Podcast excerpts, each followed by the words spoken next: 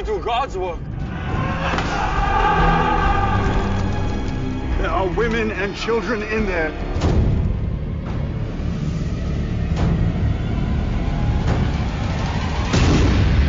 You will be king. The throne is my birthright!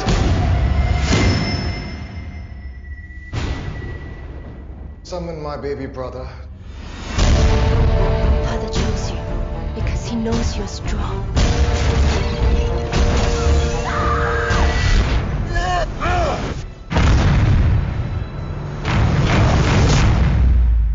You have to help us. In the Silver Mountains, there's said to be bandits who despise your brother and his men. I will have what is mine.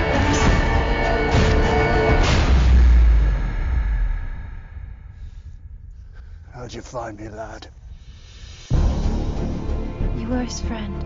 We fought alongside one another. You're the outlaw they call the White Ghost. I am the White Ghost. If we escape my brother, I will be the king. I will give you a reward. How old are you? Ten? 14! If you save this boy, God will forgive you.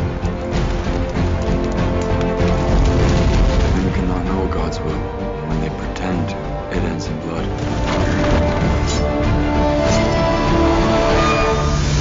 That I'll drink to.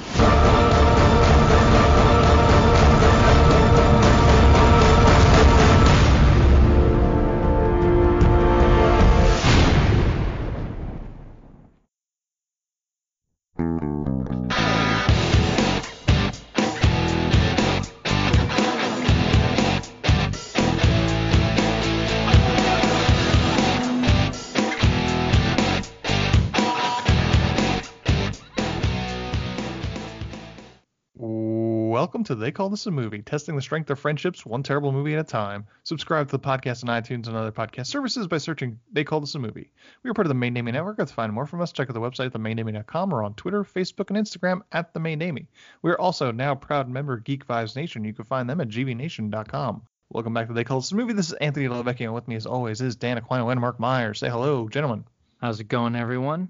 Yeah, no bit, just a question. Would this movie we watched today be what happens if you let a five year old write a script and they just wrote about all the things they'd like to see? Like, oh, I like a little bit of sword fighting. Oh, and some archery. And they have to be ninjas and just sort like- of throwing everything at the wall. This might be the most sophisticated five year old ever, but sure. Yeah. I want Well, I'm the guy being a who played Darth Vader. Description. Give me know. Darth Vader. Okay, what else do you want? Nick Cage. Okay. five year olds, notorious Nick Cage oh, fans. oh yeah. Oh, they love them. Yeah. Five year olds, we really need to make a lot of money in the Chinese markets too. It's just, Well, did I turn this into one of those tweets where somebody says, "Oh man, my kid today." yeah. oh yeah.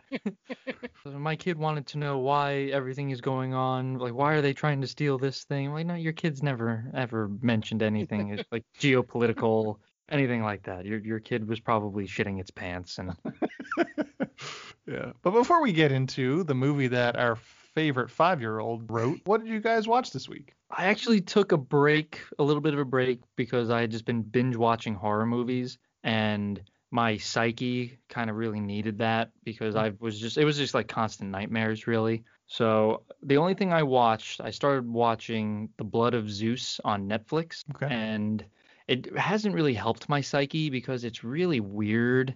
Because Greek mythology was very like incestuous and just like, you know, the gods are just like banging everybody. Mhm. I was like, all right, well, this is kind of a horror as well, so I didn't really help myself. but it's a pretty good. It's an anime. I think it's pretty much in this. Have either of you seen the Castlevania Netflix series? Nope. No, I Okay. have not. It's in a similar vein uh, as that, but Matthew Mercer's in it, so I figured oh, I'll check it out. So it's interesting, but again, kind of nightmarish at times. Okay. Mark, what about you? Yeah, so no movies. The only thing I watched this week that was quite interesting, but don't have to stick along to it. But the Gaming Historian came out with a new video, and it was about when they tried to put Mega Man on the PC back in the 90s, and just how it was basically one guy made it, and it's just it was just a really interesting story of how Capcom and how PC gaming was back then. So that was really the only thing I watched outside of preparing for everything we got going on that I think this will air after. But yeah, just got to listen to that in the background. And if you have any interest in documentaries or even things with video games, it's a nice, quick little one about something that probably many of us don't really know about. Okay. For me, not much. It is a short week. We recorded Sunday, Sunday, so we're recording this on Thursday, so we don't have a whole lot of time. But in terms of me, you know, Mandalorian came out. I haven't watched that. I've only gotten halfway through The Boys. I've gotten halfway through Watchmen. All this great stuff that is at my fingertips and I can watch anytime I want, but I chose not to. What am I watching? We're running through the secret life of the American teenager, and I couldn't be happier because this show is insane. If this was a movie, would be a perfect choice for an episode of this show. Yes. The show's insane. I've seen it before, or at least like the first two seasons or so, because my parents used to watch it, and when I was the time the show aired, I was still living at home, so I caught plenty of it. The show's wild. I love it. It's maddening. Shailene Woodley's character is the main character. She's the she's the titular American teenager. I mean, I guess everybody is, but she's like the girl that gets pregnant in the first episode. Yeah. She makes a heel turn in in this show, completely unexpected. Yep. That's what It's I've heard. It's wild. I don't usually suggest watching teen dramas. Mark might, but I usually wouldn't. Yeah. But this one, if you're gonna watch one, this is it. It's insane. Ernie Hudson's in it sometimes. He's awesome. Ooh, But that's a so good, is that's a good thing. um Jennifer Coolidge has a extended uh, guest Uh, appearance. Molly Ringwald's the mom. Molly right? Ringwald, she's terrible. Gotta be honest with you. Uh, Steven Schirripa from The Sopranos has an extended guest role. This is from the uh, writers of Seventh Heaven or the creator of Seventh Heaven. Yeah, Brenda Hampton. This show's crazy. If you wanted to do a drinking game, you wouldn't last a commercial break. Drink every time someone says the word sex. My God. Even for teenagers, these kids are obsessed. Like a little too obsessed. But they're like Right. chased at it. So it's like they, they're talking about it like clinically. Even I had to take a break every now and then when I was a teenager. Well, it's not even like they're all having sex. They're all just talking about the want to have sex and just very clinical about it. hmm No, I'm just saying, even me, I like, I thought about it, talked about it, and then you know, I at least took a weekday or like a like one day during the weekend to do it. You know, just sit down and play some Mario Kart or something just to forget about it. Yeah. but that's what we've been watching. It's really just a it's kind of a background show for us while we're doing other things, but it's it's a fascinating show to watch. Suggest it for if you're in that kind of headspace where you want to watch something completely bonkers. Awesome. I actually I had a question for you guys. Mhm. I saw a tweet about a week ago and I was discussing it with someone at work and I just wanted your take on it. So there was a tweet about how on the set of the new James Bond movie, was it No Time to Die? Daniel Craig saw Rami Malek in makeup for the first time and the tweet was like he was so taken aback, he had no idea. I was like, well, like why does this always happen with actors? Like they know who's in the movie, don't they? they know it's makeup. Like it happened with The Dark Knight with Michael Caine when he first saw Heath Ledger as the Joker. Did you hear that story? Yeah. So yeah, essentially the first time the Joker comes up into the party and that's the first time Michael Caine was seeing him and that's the genuine reaction like, "Oh, holy shit." Why? You know you know who that is. You like you read the script, did you not? Like, oh, and then the Joker comes up to the. Oh, okay, so that's when I see him. Got it. Am I wrong? Am I off here? Should should these people not know what the hell's going on? That's the thing, Dan. Daniel Craig thinks it's all real. Oh, That's how they get such great performances out of him. hmm he's really a spy. Yeah, he really thinks he's a spy. Oh. He That- calls that's gotta be- MI6 and they're like, They, they gave him a special number, right? Every time he calls Ralph Fiennes, like, oh, here we go. Yes, 007. He just thinks Knives Out was a uh, a mission. you have to go undercover in the bayou. okay, I got to work he on my. went method for Casino Royale and never got out of it. Right. He's just been James Bond acting since 2006. Can you imagine? That's a terrible fate to suffer. he just thinks he's Bond, uh, and we go with it. Ah, There are really aliens in this western town. I would not want to be stuck in Cowboys and Aliens. That would kill me right then and there. John Smother me with a Favreau's masterpiece. For all the good things he's done, like obviously you're not always gonna hit home runs, but that movie, whew, oh boy, that hurts. I actually I just rewatched that maybe like two months ago. Just remember like that there was so much hype over that movie, Yeah. and it was so bad. It made no sense really. I remember seeing that in theaters, but that's about how much I remember it. I watched it on a Friday night. I just got home from work and it was probably like an awful day at work. And I was like, I don't want to go to bed because then I'll have to wake up and suffer life all over again. So I just want to stay awake as long as humanly possible. And that came on. I'm like, all right, you know, I'll watch it. But man, it was probably worse to do that because then I watched that and then had to do it all over again the next day. It was just punishing myself. Going back to my original point, aren't actors should know what what's going on, right? Sure. Okay, I, so it's not just me. Think like everyone's like, oh my god, that's that's Right. amazing. I I think in the case of Michael Caine, you're having to process a lot at the same Mhm. time. Not necessarily just just the flustered from just the moment of being like you're seeing him for the first time. Not like oh my god, he's so scary looking. More like oh, all right, well that's what he looks like. I have to process that. I haven't gotten a chance to process it like everybody else did. Now I'm Okay. having to do it in the middle of a scene. Okay, that would make more sense because if he's not around Heath Ledger, he's not gonna be able to see that. But like, so now you've seen Rami Malek, right? Yeah. But you're offset. You're like, are you gonna freak out every time you see him? Oh my god, you look like there's something on your face. Are you okay? oh, it's it's it's makeup, Daniel. Oh shit. All right, you scared me there. I think it's what annoyed me was how if if you saw that walking down the street, I don't even think I would give that a second look. I just kind of look at it and be like, oh, that guy's got a fucked up face. All right, whatever. But uh, people are like, oh my goodness, this is incredible. Yeah. For some reason, it just bothered me. Uh, you know what? I don't even really know what Rami Malek is supposed to look like in this movie right now. Off Well, the top you're of my in for a treat, man. When you go see this movie, I'm gonna out. be taken aback. Yeah. oh, Dan was right. we have genuine reaction to it. That's real, baby. You can't fake that. But uh, as a viewer, has anyone ever done that? like, when you when you saw the Joker, were you did you jump in your chair? no. Dear God, you know the Joker's gonna be in it, right? I mean, I thought it was like, oh, well, that's interesting, but I wasn't like I didn't throw my popcorn everywhere. I've only done that when David Bowie did his cameo in Zoolander. It's like, holy shit. it's really him. but he it's the duke i don't know i just I, don't- I don't think as a as a audience member as a viewer outside of like a horror movie obviously where they're trying to make you jump i've never been in like a marvel movie and they show like oh shit the abomination that's incredible no it, it's you know it's fake Well, you say this now, but when you see the new look of Steppenwolf, the new in Zack Snyder's Justice League, you're gonna be singing a different tune, baby. I'm sure I will. I'm, it's you know what?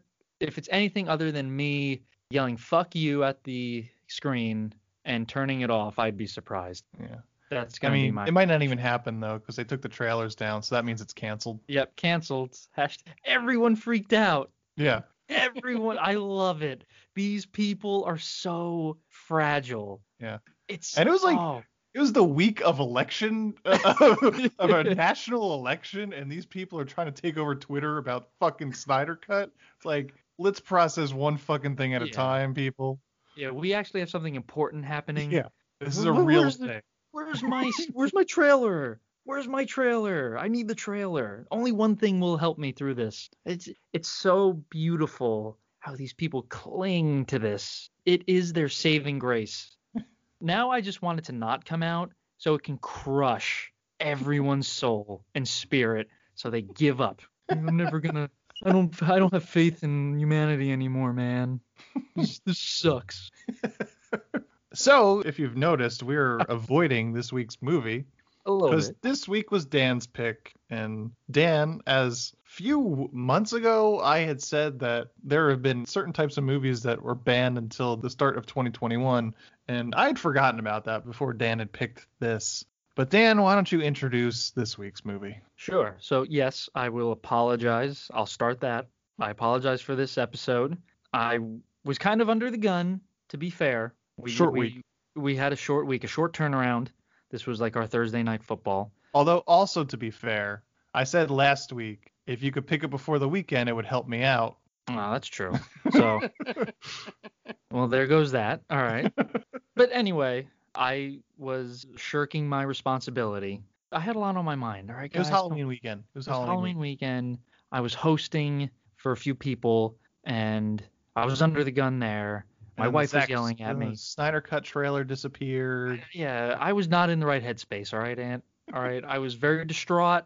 I was, I was just, my my soul was heavy. But yeah, I apologize for this. But I, luckily or unluckily, whatever, however you want to put it, I was scrolling through Twitter and I saw a tweet from Scott Weinberg, who I follow and you should follow as well. He's very funny. He's a fellow Philadelphian, Mark, I believe. And he posted that a movie had just come out on Prime and it looked interesting. So it had Nicolas Cage in it. It had Darth Vader in it. I can't remember his name. I just had it up. James Earl Jones.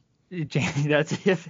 Hayden Christensen, yes, James Earl Jones had Hayden Christensen and Nick Cage. So I said, "Oh, that's like the perfect storm of suckage right there.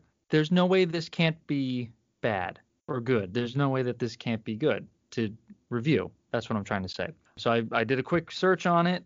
Seemed promising. Outcast. That is what I chose. And you know what? Not great. Mm-hmm. Yeah, Outcast. Not great. Mark, where you come from with this movie? I think that was Yeah. the the, uh, the tagline for the movie. Yeah, so- 14 Outcast. I Uh, had no idea about this movie. Obviously, with it being a more recent Nick Cage movie, I haven't seen many of those. But I was as excited when Dan mentioned that it might have Nick Cage and Hayden Christensen in it because just that combo of acting together would be enough for this show. And we do get it a little bit near the end when they're both together. But man, is this is this movie not White Savior the film in it? It kind of is, yeah. it kind Uh, of is. It is everything about it. Just going through it, I was just like, okay, I kind of don't know where we are. Like in the beginning, I kind of got that we were in, in the Crusades, and then they go east, but they're not totally east because it still looks like Middle East. I don't know if they pop something up on the screen that I missed to really get location. So, but all it was about was these white people saving these darker skinned people from things going on. That's essentially what the entire movie was about. Um, and then it all ends with a uh, cultural appreciation Helm's Deep at the end there with the battle outside the cave where the only two people strategizing anything are Hayden Christensen and Nicolas Cage for that whole thing despite the fact that two very competent warriors as we find out during the fight. I really wanted it to be more about Nick Cage's character. Uh, but I was slightly disappointed that it wasn't as good as it sounded like going in. Yeah, I think the, the problem is that we follow Hayden Christensen, and Hayden Christensen isn't a Nicolas Cage. He is a blank slate. That's not fun. Nicolas Cage is anything but a blank slate, especially here in the 20 minutes that we have with him. He's off the rails. Not like not like super not Vampire's Kiss Nicolas Cage, but Yeah. for let's make this movie to try and make money in the Chinese market, he's pretty off the wall here. So he's only in it for 20 minutes. He's in the very beginning, he's at the very end, and he's wild. And then it's just a lot of walking around and a lot of action pieces that aren't terrible. You know, the the choreography's okay. It's just I likened this in our texts uh, to Legend of Hercules, the one we did, which Mhm. started the ban on these types of movies. two for two. it just feels the same, really. The very beginning of this movie feels very inspired by 300, and It kind of felt like uh, what was it like Last Kingdom? Have you ever seen that movie with Orlando Bloom? Kingdom of Heaven. Kingdom of Heaven. That's what. It, yeah, I'm pretty sure there's a movie called Last Kingdom that might be similar to this too. maybe uh, it, that might be newer. But Kingdom of Heaven, I thought that's where they were going with this. I this just reiterates what I said about these movies and the Legend of Hercules. They're not for me. I don't know who they're for, to be honest. Yeah, that's just these sword and sandals movies. Is this is close uh, close enough to that where it's just like, all right, I get it. I don't love it. I don't really love even like even the good ones that I'm not a huge fan of. Like Gladiator is fine. I saw it once. I don't ever need to see it again. I know um, this is this probably is coming. This sounded like blasphemy to to Dan as he's uh, got his Russell Crowe poster. Do I? wait, wait, did Jen get a Russell Crowe poster and I didn't know? Oh no, that's I am not that big of a Russell Crowe fan. I, I mean I like Gerard movie. Butler poster. Is there one of those down That there? well now that's in my room. I have that on I have that on the ceiling. So before I go to bed, the last thing I see and the first thing I wake up to is Gerard Butler. She does have a uh, Russell Crowe poster down there, but it's that movie that he uh, shot in Italy with Ridley Scott and Penelope Cruz or whoever, Yeah. where he owns a vineyard. Is that a real thing? yeah, it is. Oh God, that sounds awful. I awful. forgot the name of it, but No, I'm looking it up right now. I just need some time. I listen. I do like Gladiator. I am. I thought that was a very good movie, but I am not in love with Russell Crowe. I th- I think that's like the only Russell Crowe movie I like. That that's exactly what somebody who would be in love with Russell Crowe would say. Right. I don't like him. I swear I don't like him. It's called A Good Year, and it wasn't it wasn't Penelope Cruz. It was the one that looks like Penelope Cruz, Mar- Right. uh, Marianne Cotillard. She looks like Penelope Cruz. Yeah, she's like a dark-haired woman from Europe. Okay. Well, Oh, close enough, I guess. That, by the way, that's such a pretentious name for a wine movie. yeah, it is.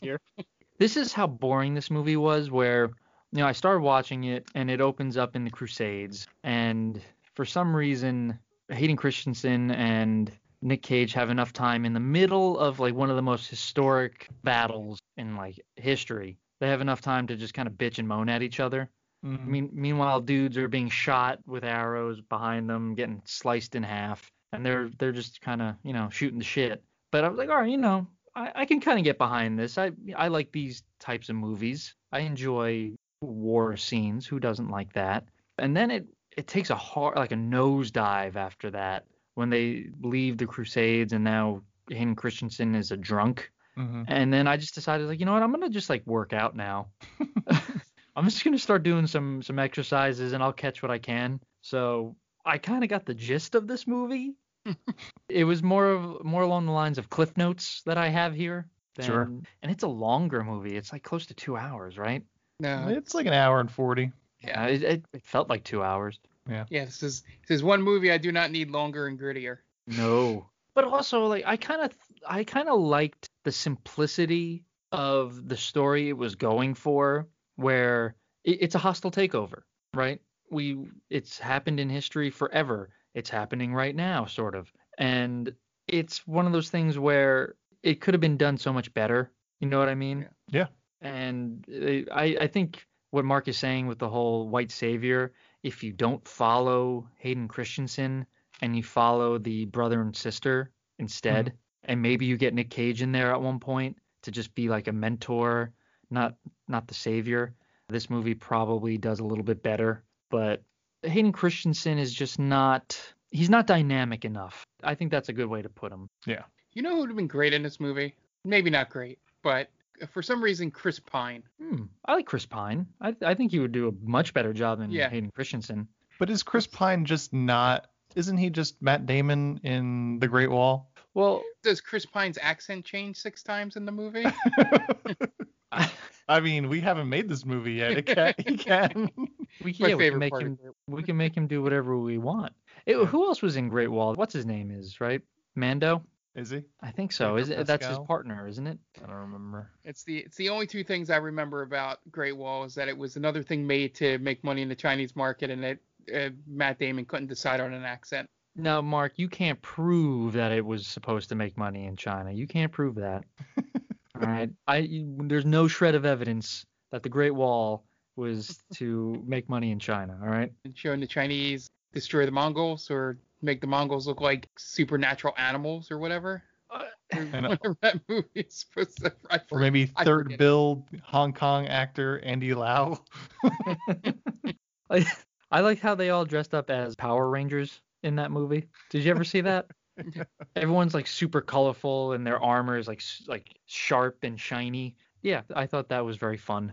Just like they did in uh in ancient China.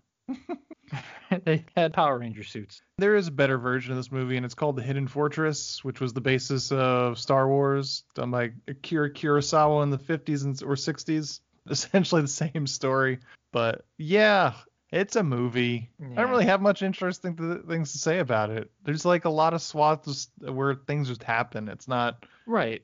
It blends. Every Yeah. scene kind of just blends where I don't think Hayden Christensen says anything of importance. You know what it is? It's one long mission where Christensen is just helping these two people get from An point A to point mission- B. escort it's an mission, the escort movie? mission. Yes, that's exactly what it is. It's just one long escort mission. They decided at some point to just take the most generic plots that you could take, like uh, disgraced brother is general but thinks he deserves the crown, Right. and they're going to younger brother. But this isn't sexist, so the daughter is actually the protector. She's Right. the strong one, and then the younger brother wants to be the populist king that is Mm-hmm. out for the little man when he's confronted with one of them. And then the white ghost is obviously your friend from a long time ago Mm-hmm. you know just all all those tropes and just very generic tropes that can show that this was probably made written pretty quickly would be my guess that somebody just said oh we need like Ant said earlier oh, we just need some movie that has far east stuff in it that we can make some money in china just write something up they love that whole dynasty bullshit right yeah let's Yeah. let's do that Got news for you. This mu- this movie didn't make jack shit either. also, the girl they pick up lifts right out of this movie. Yeah. I thought they were going to make her either be like this really good martial artist or something like that, like something else that was missing, Yeah. like a surprise. I needed um, magic. I think. Yeah. Something. Like I think one of the like the girl should have been like a he- a magical healer. Like he gets run through and like no wait and just does like a hand thing on him. I was like oh my god why is this in here? I don't know but it's fun. Ancient Chinese secret. yeah. So the budget was 25 mil. It made 5 million. Worldwide made five mil. Yeah, cumulative. That's Yeah. that's as they say in the business, pretty bad. Yep. and I think that 5 million was probably like Nicolas Cage's paycheck. His monthly payment towards his pyramid uh, headstone. Are we worried that Nicolas Cage will just be remembered as the guy who took whatever and not as like a pretty good actor, I think probably right? for a mass audience. and I don't I don't know if that makes me sad or or just like I'm indifferent about it, but because we've all seen the good that Nick Cage can do. And there's there's episodes in sitcoms dedicated to him. There's podcasts dir- directed towards just all of his movies. I feel like you see the good that he's done is being overshadowed by this kind of stuff. Mhm. And I don't I don't necessarily think he cares, but it's just weird to think that years from now when he dies, people are going back like, "Oh, well, let's let's watch a Nicolas Cage movie and there'll be like a thousand of them." Well, Mhm. where do I start? Uh, you know, it really doesn't matter, I guess, because they all just kind of blend at certain points. Yeah. I think the precedent for that would be Christopher Walken. You know, another one. so Christopher Walken, I mean, he was, I'm pretty sure he won the Oscar for his role in Deer Hunter. So he's an accomplished actor, but as he got older, he was in the Country Bears movie.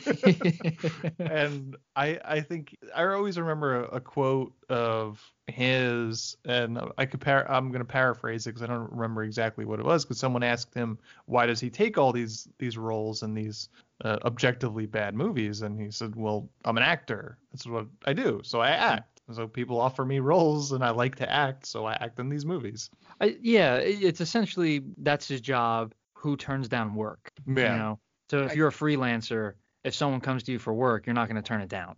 Yeah. Yeah. I just need everyone to forget about that unfortunate boat ride I had with Robert Wagner. the more the more movies I do, the less people remember. That's the, that's a uh. great article, by the way. Yep. The Onion article. Oh my God. Still my favorite. I wonder what my life would have been like if I hadn't turned down Star Wars or thrown Natalie Wood off that boat.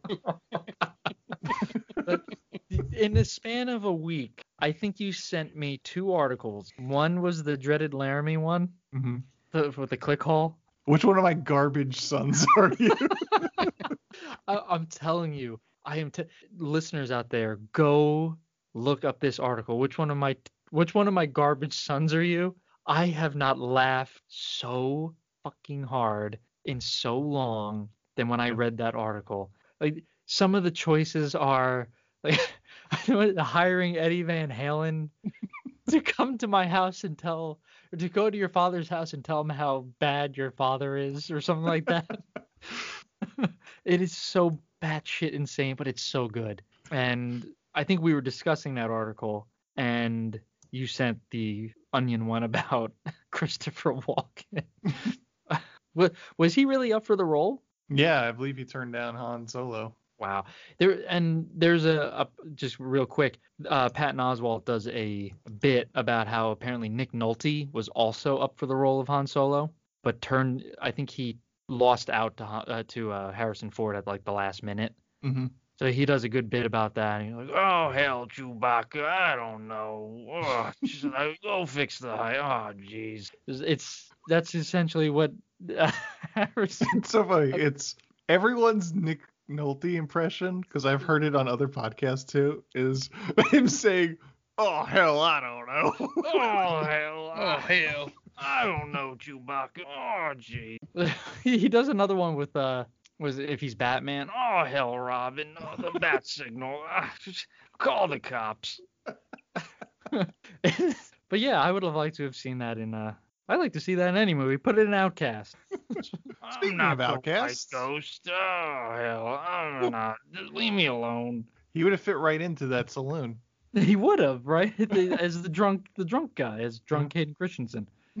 Outcast from 2014 is directed by Nick Powell. He's only directed one other movie, the 2019 film Primal, also starring Nicolas Cage. That's the one where Say goodbye to your credit card rewards. Greedy corporate mega stores, led by Walmart and Target, are pushing for a law in Congress to take away your hard earned cash back and travel points to line their pockets. The Durbin Marshall credit card bill would enact harmful credit card routing mandates that would end credit card rewards as we know it. If you love your credit card rewards, tell your lawmakers hands off my rewards. Tell them to oppose the Durbin Marshall credit card bill. he has he is a uh, collector of exotic animals that break loose on the shipping containers. Yeah, so a documentary. Yeah, that's that's another that that movie sounds interesting. He's also he's an accomplished stuntman, uh, Nick Powell. He's a stunt coordinator, almost too many to name, but some with Bourne Identity, 28 Days Later, Cinderella Man, Judge Dredd, Braveheart, starring Nicolas Cage, Hayden Christensen, Paul Philip Clark, Simon Chin, Brian Ho, and Yifei Liu, also known as 2019's or 2020's Mulan. She Yeah. plays Lian. Lian, I think, in this name of this movie. IMDb score of 4.6 and a Rotten Tomato score of five. Budget Pretty low. 25 million dollars, and it made five. We'll just let that hang there. It got Rotten Tomato score of five. It made one million dollars for each percentage point on Rotten Tomatoes it scored. You know what I think it is with this movie? It's not the fun bad, because whenever we review a bad movie, it's fun bad. Yeah. Right.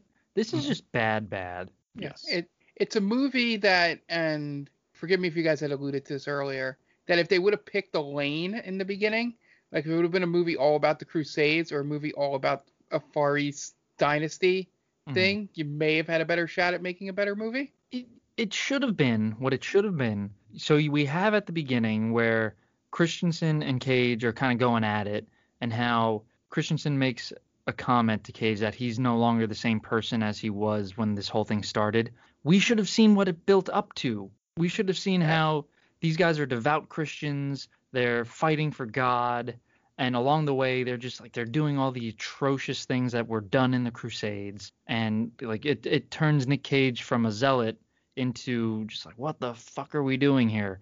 With and just but he says that in a really bad accent. Hmm. And you just you do it that way instead of it just like you're a different person. Well, well okay. How do we know that? He just he looks like Nick Cage to me I think this movie just takes itself too seriously, to be honest with you. Yes. Except for Nicolas Cage. Nicolas Cage is not taking this movie seriously. He's in his own movie when he comes on screen. We talk about a lot of just like we're talking about these bad movies is just rip off better movies. This movie, you could rip off Star Wars in this movie. If Yeah. you you could Hayden Christensen could be the Han Solo of this movie, but he takes himself too seriously. It would have been great if at the beginning there's the scene with the, all the crossbowmen on the Mhm. wall it would have been great if he just like all right enact order 66 and then everyone just runs and just slaughters all, all of the uh, defenders Yeah. that would have been fun a nice little throwback I think the only time I was happy for something he did in this movie was when he punched that uh, what would he, Madame in in the face when they got tricked. Oh, yeah. That's right. Just walks right up to her and punches her. Yeah, so so that that scene too. That's spec- like when they go to that town. I thought we were gonna have a Mos Eisley moment. You know, Yeah. that felt like, especially when they're getting in there and she like pays off the guards and the guards let them through. Mhm. It felt like this was a Mo- gonna be like an, a Mos Eisley scene, but not really. So that was a little disappointing in terms of just you know I wanted to have to have fun. It's like these are exotic locations. It's like right. I mean, we do trot around the woods for 50 minutes of this movie, which isn't fun. Like I watched that on a shitty prime horror movie. It's just People- it's a lot of trudging. yeah, It's Lord of the Rings without any of the uh, mysticism. yeah, yeah. Do you guys want to get into the plot? Yeah, I guess. oh hell, I don't want to get into the plot. Well, what do you got for us, Dan? Okay, so as I like to say and talk about our good friend Tia and her podcast Top 10 with Tia. It's a weekly podcast where Tia and her friends get together and they discuss top 10 lists, top 10 movies, top 10 horror movies, directors, you name it, they're they're talking about it. So go check her out. You could follow her at TC underscore Stark on Twitter and you'll find more about her there. Good friend of the podcast, good person in general. Go check her out. Okay.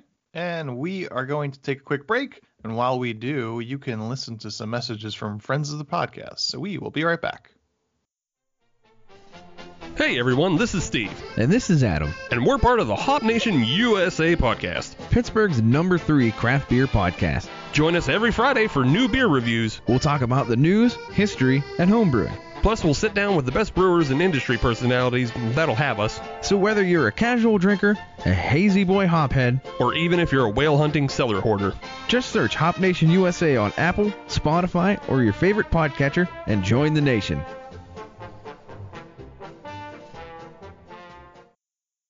Oh, hi. Didn't see you there. It's me, George, from the best little horror house in Philly, the show where we talk about the best horror movie ever made, according to our guest at least. We've talked about groundbreaking classics like Texas Chainsaw Massacre and Alien, but we've also got a lot of great ones coming up, including some very fun guests like Len Kabasinski of Swamp Zombies and Red Letter Media fame, Caroline Williams, the star of Texas Chainsaw Massacre 2, and Chase Williamson from John Dies at the End. So make sure you're subscribed to the best little horror house in Philly, and I'll see you boils and ghouls over there. And welcome back. And now it's time to get into the plot for Outcast. And I've promised these guys we're going to get through this quick because we don't really want to talk about it all that much, to be honest with you. Yeah, just being honest. Yeah. So we open Middle East, 12th century, and a group of faceless warriors are barging into some castle somewhere, and they're fighting other faceless dudes. And we see two faces, Hayden Christensen and Nicolas Cage, and they're just killing a bunch of dudes with swords. But while they do, they have enough time to bitch to each other. One talking about how we don't need to do this, the other one saying, no, we totally do because God told us to. The one that wants to run away is Nicolas Cage. He's tired of this bullshit, more or less. The generic thing where he just says go east. We have not established where we are exactly. No, it's we are Middle East, so he would that would be right east, right? I Yeah. guess. Yeah, I meant Right, like right. where, like, like if you go east from most places, it's just all desert in the Middle East. So you could just be sending him to his death, essentially.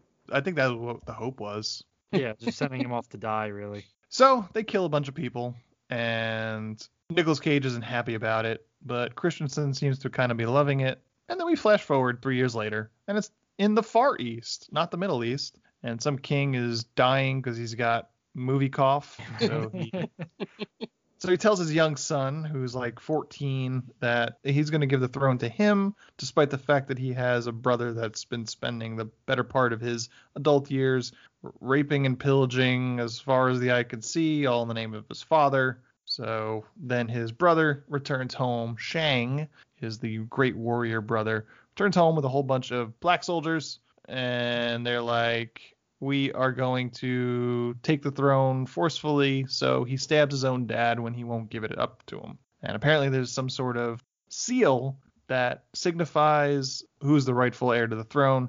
He gives that to what was the kid's name? Zhao is the 14 year old kid, and they escape with his sister, who is played by the girl that also plays Mulan in a live action film. And they escape thanks to Kung Fu Master Monk, who was never seen again because he dies.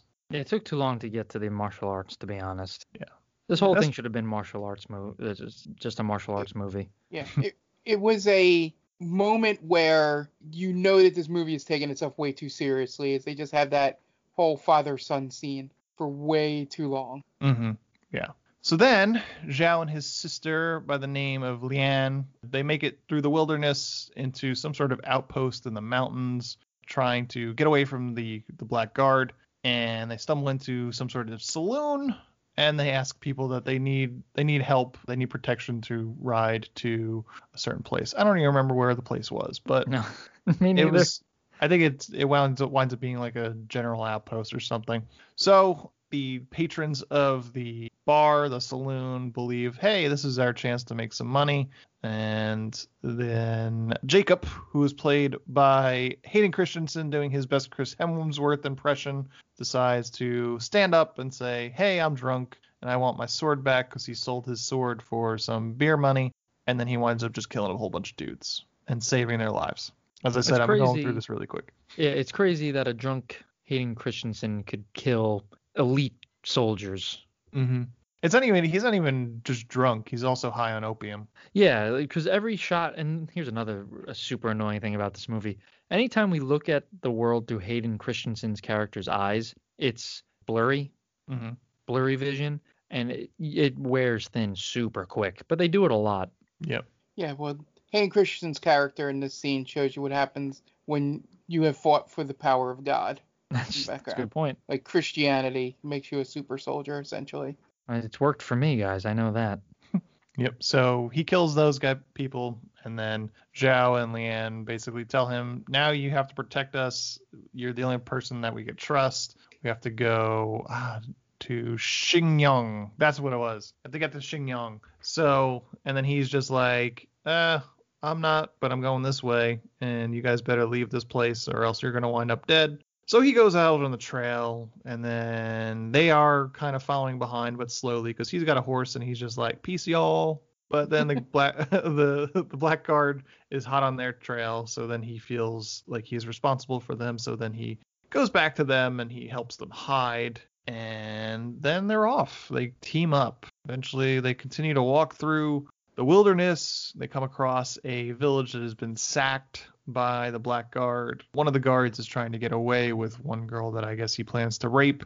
And Hayden Christensen from from way downtown takes out a bow and arrow and shoots him from about I don't know 300 yards. Yeah, and the most over dramatic bow shot I've ever seen. Yeah, it is silly because then Zhao was just like, well, how did he do that? And he That's said practice, impossible. practice. And it's like, Like, that's nah, it. you, you probably got lucky to be honest with you. Do you- yeah, do you think guy- you just had like that moment, like, holy shit, I can't believe that worked? the Play guy it was serpentining too. and and there was the, the woman was on his back, right? The the the woman that he was trying to save Mhm. is on the rider's back. That's like a one in a billion shot right there. hmm And he does it. Somehow he does it. He's just too good. He's like Mickey Mantle, swing for the one in the middle. he put up career numbers right there. So they save the girl, and she has no bearing on this plot whatsoever, but she is a person that got paid every day to show up on the set, I guess. Come on, man. She does things. She eats food. Yeah. She says a couple lines, presumably important stuff. I don't remember. So then they continue to go traveling around. Eventually, they make it to the desert, and they happen across a caravan of people on camels, and they are still being hunted down by the black guard. So they pay the woman that is in charge of the caravan to escort them through into this next neighboring village. And he gives them all a bunch of gold, and she says, "Yeah, sure, come along." And then they get into the city, and we have this Mos Eisley almost scene where it seems to be a den of inequity, and there's harem of women and drugs and alcohol free flowing, and Jacob Hayden Christensen is enjoying every minute of it, and then he gets drugged and he passes out. He comes to. He's been tied up and locked into prison, as well as Zhao and Lian, but he quickly breaks out, kills a few guards. So, when he sets his wrist ties on fire, how doesn't everything else set on fire? Because all you see is it just goes up, like the flame just goes around it and the scene cuts away. I'm like, that makes no sense. That's not. He's got a sword right there that he could probably use to cut the rope off. He was trying to be dramatic. It's for effect. Yeah, that was that was an improv from Hayden Christensen. Wouldn't it be cool if I did this?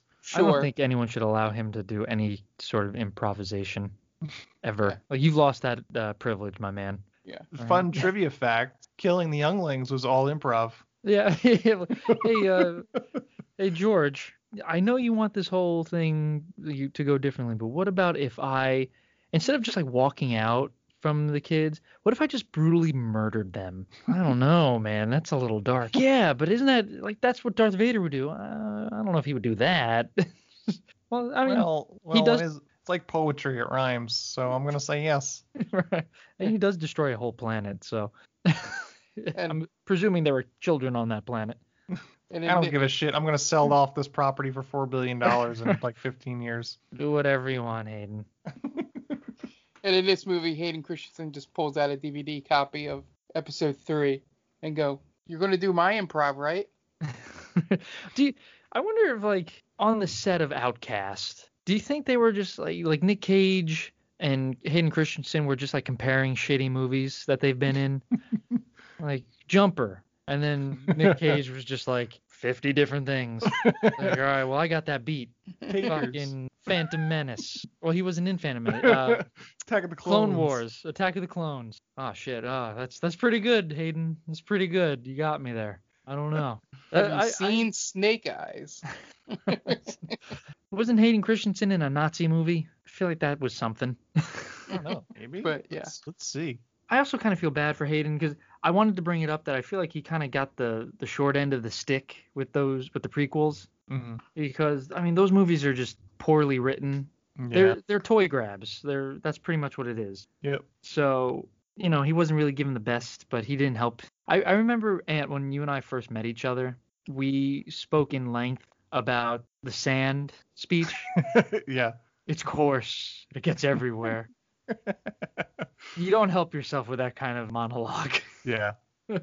that was so bad. I think someone did a whole video about how to change the prequels, and I think it's something along the lines of uh, like like the sand or whatever.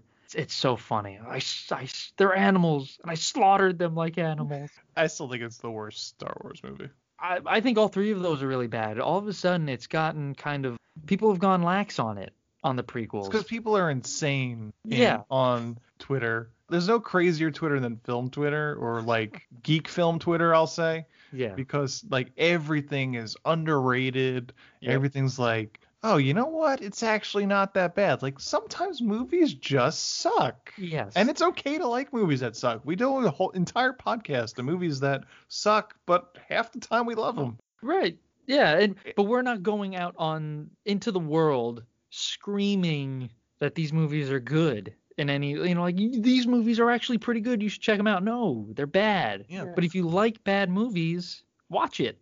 I remember 2016. I remember everybody hating Suicide Squad. I remember everybody hating Jared Leto specifically in Suicide Squad. Another one, Amazing Spider-Man 2. All of a sudden, Yeah. everyone is an Andrew Garfield stan. Where were you when he was trying to Right. make box office? Right. If you guys showed up, we might have had an Amazing Spider-Man 3. So don't come around here now touting how he's the best Spider-Man. You're wrong. You're wrong. You're fucking wrong. He lost Emma Stone because of you assholes. I assume. I don't know if they're together or not. yeah, he just couldn't take the the pressure of being the worst Spider-Man at the time. He was off fucking Ryan Gosling behind Eva, uh, Eva Mendes's back. You know those two are doing it. So yeah, that that's the thing, man. Just don't. Pretty soon we're just gonna be years from now. It's just gonna be like, oh, like we have Batman v Superman. That's actually a good movie. Shut up. Shut up. You know what movie's totally underrated? Jonah Hex. Oh, that I'm boy. waiting for that. what about Green Lantern? You know, we kind of go back and look at it. Ryan Reynolds gives a nuanced performance. Shut up. go away, please. Yeah. If there's any genre of film that does not need to be re-examined, it's comic book movies. right. They're they're doing just fine regardless. yeah. I feel like everyone keeps complaining on Twitter that there should be an edit button. There should be a button where if you make a nonsensical tweet like that, you get banned for 24 hours. well, I think the prequels are actually better than the. Hello, what happened? I, I can't send. What happened? Prequels are better than the sequels, bro. Nostalgia is a hell of a drug. I think people are just trying to be edgy. Those hot takes. Yeah, contrarian, I guess. Yeah. It just makes you look foolish. People have replaced having a personality with having a hot take. That's a very good point. I, th- I but I think that's true because everyone just posts random shit and just like use this as a like button if you think Andrew Garfield was the best Spider-Man. I mean, he was okay, but those movies are terrible. Yeah. They're objectively bad. Yes. Now back to Outcast. I don't, I don't oh, even God, know why. This movie. I don't know why. so he punches a woman in the face. They escape after he fights some people. Eventually, he gets wounded, and he eventually tracks down Zhao and Lian, who has gone ahead of him because they were trying to escape into the woods. Blackguard was after them. He eventually passes out. When he comes to, some sort of medicine woman is working on him, and a familiar face of Nicolas Cage by the name of Ghislaine, I think was the name that how they pronounced his name in Ghislaine. It and, doesn't matter. And it's Nicolas Cage doing something. He's got ki- he's got Gene Simmons kiss hair with the little ponytail on top. It's, it's his it's his talking style. I don't want to say accent because it might be the same. Completely different than it was when we first see him. I have And no it's- clue. It's hard to decipher what he is. It's or- it's been a hard three years for Ghislaine. Let's just say that. It just looks like he, to me, maybe it's because I blanked out the entire beginning of the movie, but it just felt like he was a completely different character when he showed up here. oh, he is. Yeah. My favorite line reading is "You want my blood." I don't even remember how he says it, but he says it so ridiculous because he says it twice. You want my blood? You want my blood? What does he say to the one girl? Like he calls her like like no one says that to me, child. Like, his line readings are so good. It- this is what we should have had from the beginning. Yeah. I'd watch They- a Ghislaine movie. I mean, I already watched this piece of shit, so might as well. They should have d- done the opposite, where they find Hayden Christensen and he's only in it for 20 minutes. it's like the it's like Wicked from the witch's perspective. Now we get Ghislaine's perspective. Go. So Ghislaine's at some sort of like hideout in the middle of nowhere, but and him and Jacob have some moments and they don't really make up, but eventually they find out that Blackguard is coming to them, so they kind of the enemy of my enemy is my friend, so they kind of start loading up, locking and loading and getting everything ready for the Blackguard coming. They build some grenades and they set some weapons up and they tell everybody where they want to be. Blackguard comes and sure enough, they you know set a trap for them by kind of burning some brush so it's all full of smoke so the blackguard can't see so they kind of pepper and pick off the blackguard one by one with arrows and eventually we just get some fighting some bombs are thrown they booby trap the cave with like this sweet home alone style swing of spikes that come in and hit the blackguard and then eventually Ghislaine is in the path of a grenade that's about to go off so his wife May comes to save him, pull him to safety, and she dies. So then he goes completely berserker mode and starts just kicking ass and taking names and getting getting hit sometimes. He's in a rage. He's Yeah, in a he- frenzied rage. He goes Wolverine, Berserker Rage. So eventually the Blackguard takes him in front of Shing and they kill him. So then Jacob then goes into his own little mini berserker and he starts fighting people. Eventually it's Shing versus Jacob in a one-on-one showdown. First he does terrible and then Lian tries to put a stop to it by holding a knife to her brother and her brother stabs her. So then Jacob goes crazy and he starts winning against Shing, but then two guys from out of nowhere just shoot arrows at him, try and kill him in the middle of their fight. And then eventually Jacob stabs Shing and Shing dies. And then Lian just comes back to life all of a sudden. Yeah. And she's not going to die. It might go into your theory, Dan, was the character that wasn't anything in the movie like holding on to her at this point because you have healing hands. Is that what it was? I'm just making a, a comment. Like He's Oh. bullshitting. Yeah. bullshitting you. I, man, this movie doesn't deserve that. So then, after Lian regains consciousness and Shing dies, the general of the Black Guard bend the knee to Zhao, calling him Your Majesty. So now they have agreed that he is the rightful heir to the king. So then they go to the general's residence, and the generals find out the fate of Zhao, Xing, and Lian. And Jacob is now recovered from his wounds, and they've buried May and Ghislaine. And Lian and Jacob have one last affectionate moment, and then they leave Jacob behind because he can't go with them because his his soul's too stained. Bodies follow him everywhere, or death follows him everywhere. Then Zhao makes it to the general's residence, and they bend the knee as well. And that's the end of Outcast in the shortest possible way I could describe this film. It was pretty short. I I appreciate that. Thank you. Dan's got places to be. oh yeah. My bed. Yeah, it's yeah, swing and a miss. They can all be winners. yeah. You know, I'm on strike two there. I got to be careful. Listen, I'm going to try again next week or Yeah. in a couple of weeks, a few weeks. I mean, hey, while. only one of us has picked love on a leash, so That's true. Well, you know, listen, guys. This really sums up the beauty of Nick Cage. Either you're gonna get you're gonna get a good performance, a good bad performance, or a bad performance. So that's just that's how it's gonna be. would you consider this just a bad performance? Yeah, yeah. This is the uh, this is the latter. This is the third choice, unfortunately. But yeah, I was led astray. it happens, man. It happens. None of us are perfect. Yeah. Anything you do to make this better? I liked my idea of setting it during the Crusades. We were establishing that it's a serious movie. We want to have it where, you know, maybe Hayden Christensen is a young, energetic soldier of God, and he's he, he wants to do his part to rid, you know, he wants to get the Holy Land back. And Nicolas Cage is that grizzled vet who's seen some shit and he's they're they're they're fighting they're you know doing all this abhorrent stuff to women children innocence and it just it really sours on Nicolas Cage's soul. But Hayden Christensen's like really all about it. So maybe you get to the final act where they're they're storming the castle.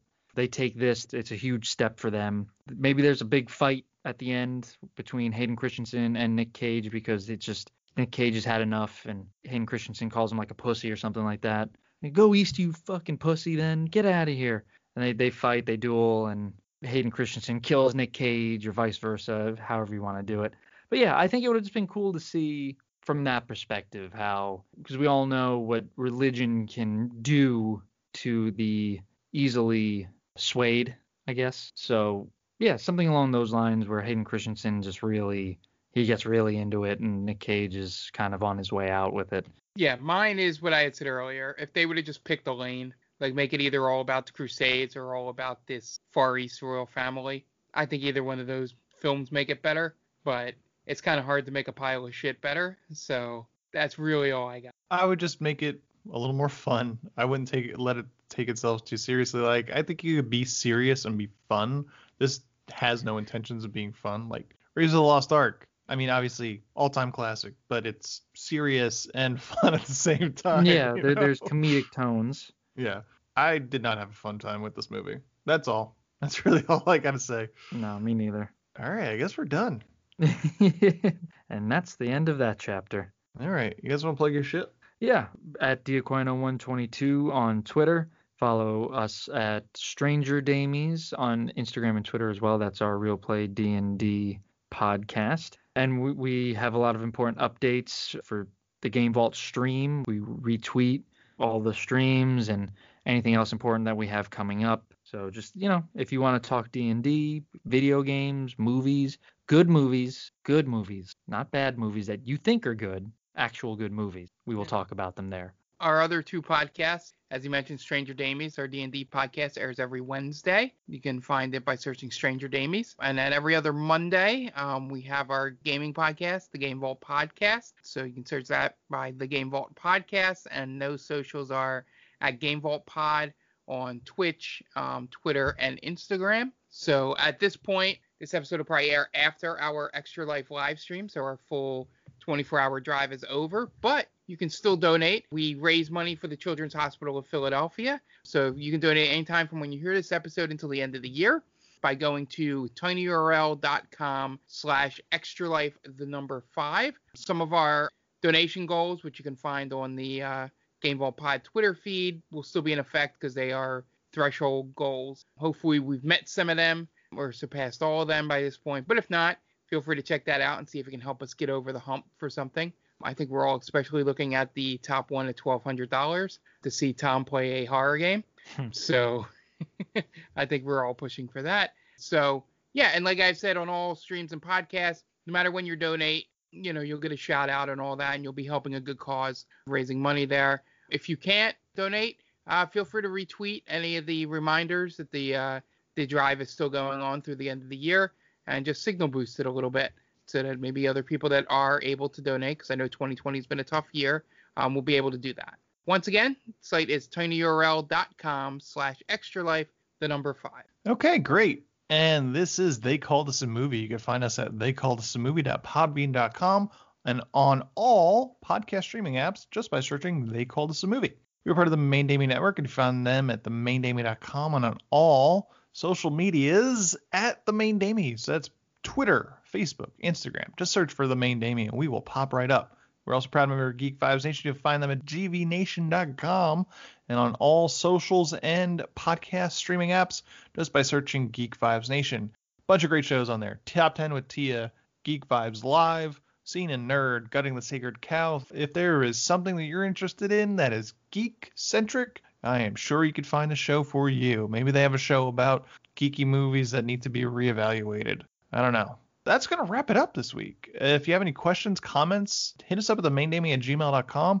If you would be so kind, leave us a review and a five star rating on iTunes. It helps us out a great deal. Tell us you love us, tell us you hate us, but at least leave a five star review. That'd be amazing. And that's going to wrap it up for us this week. The movie was Outcast and the director was Nick Powell. So, for Dan Aquino and Mark Myers, this is Anthony Del Vecchio telling Nick Powell, well, you certainly made a movie, didn't you?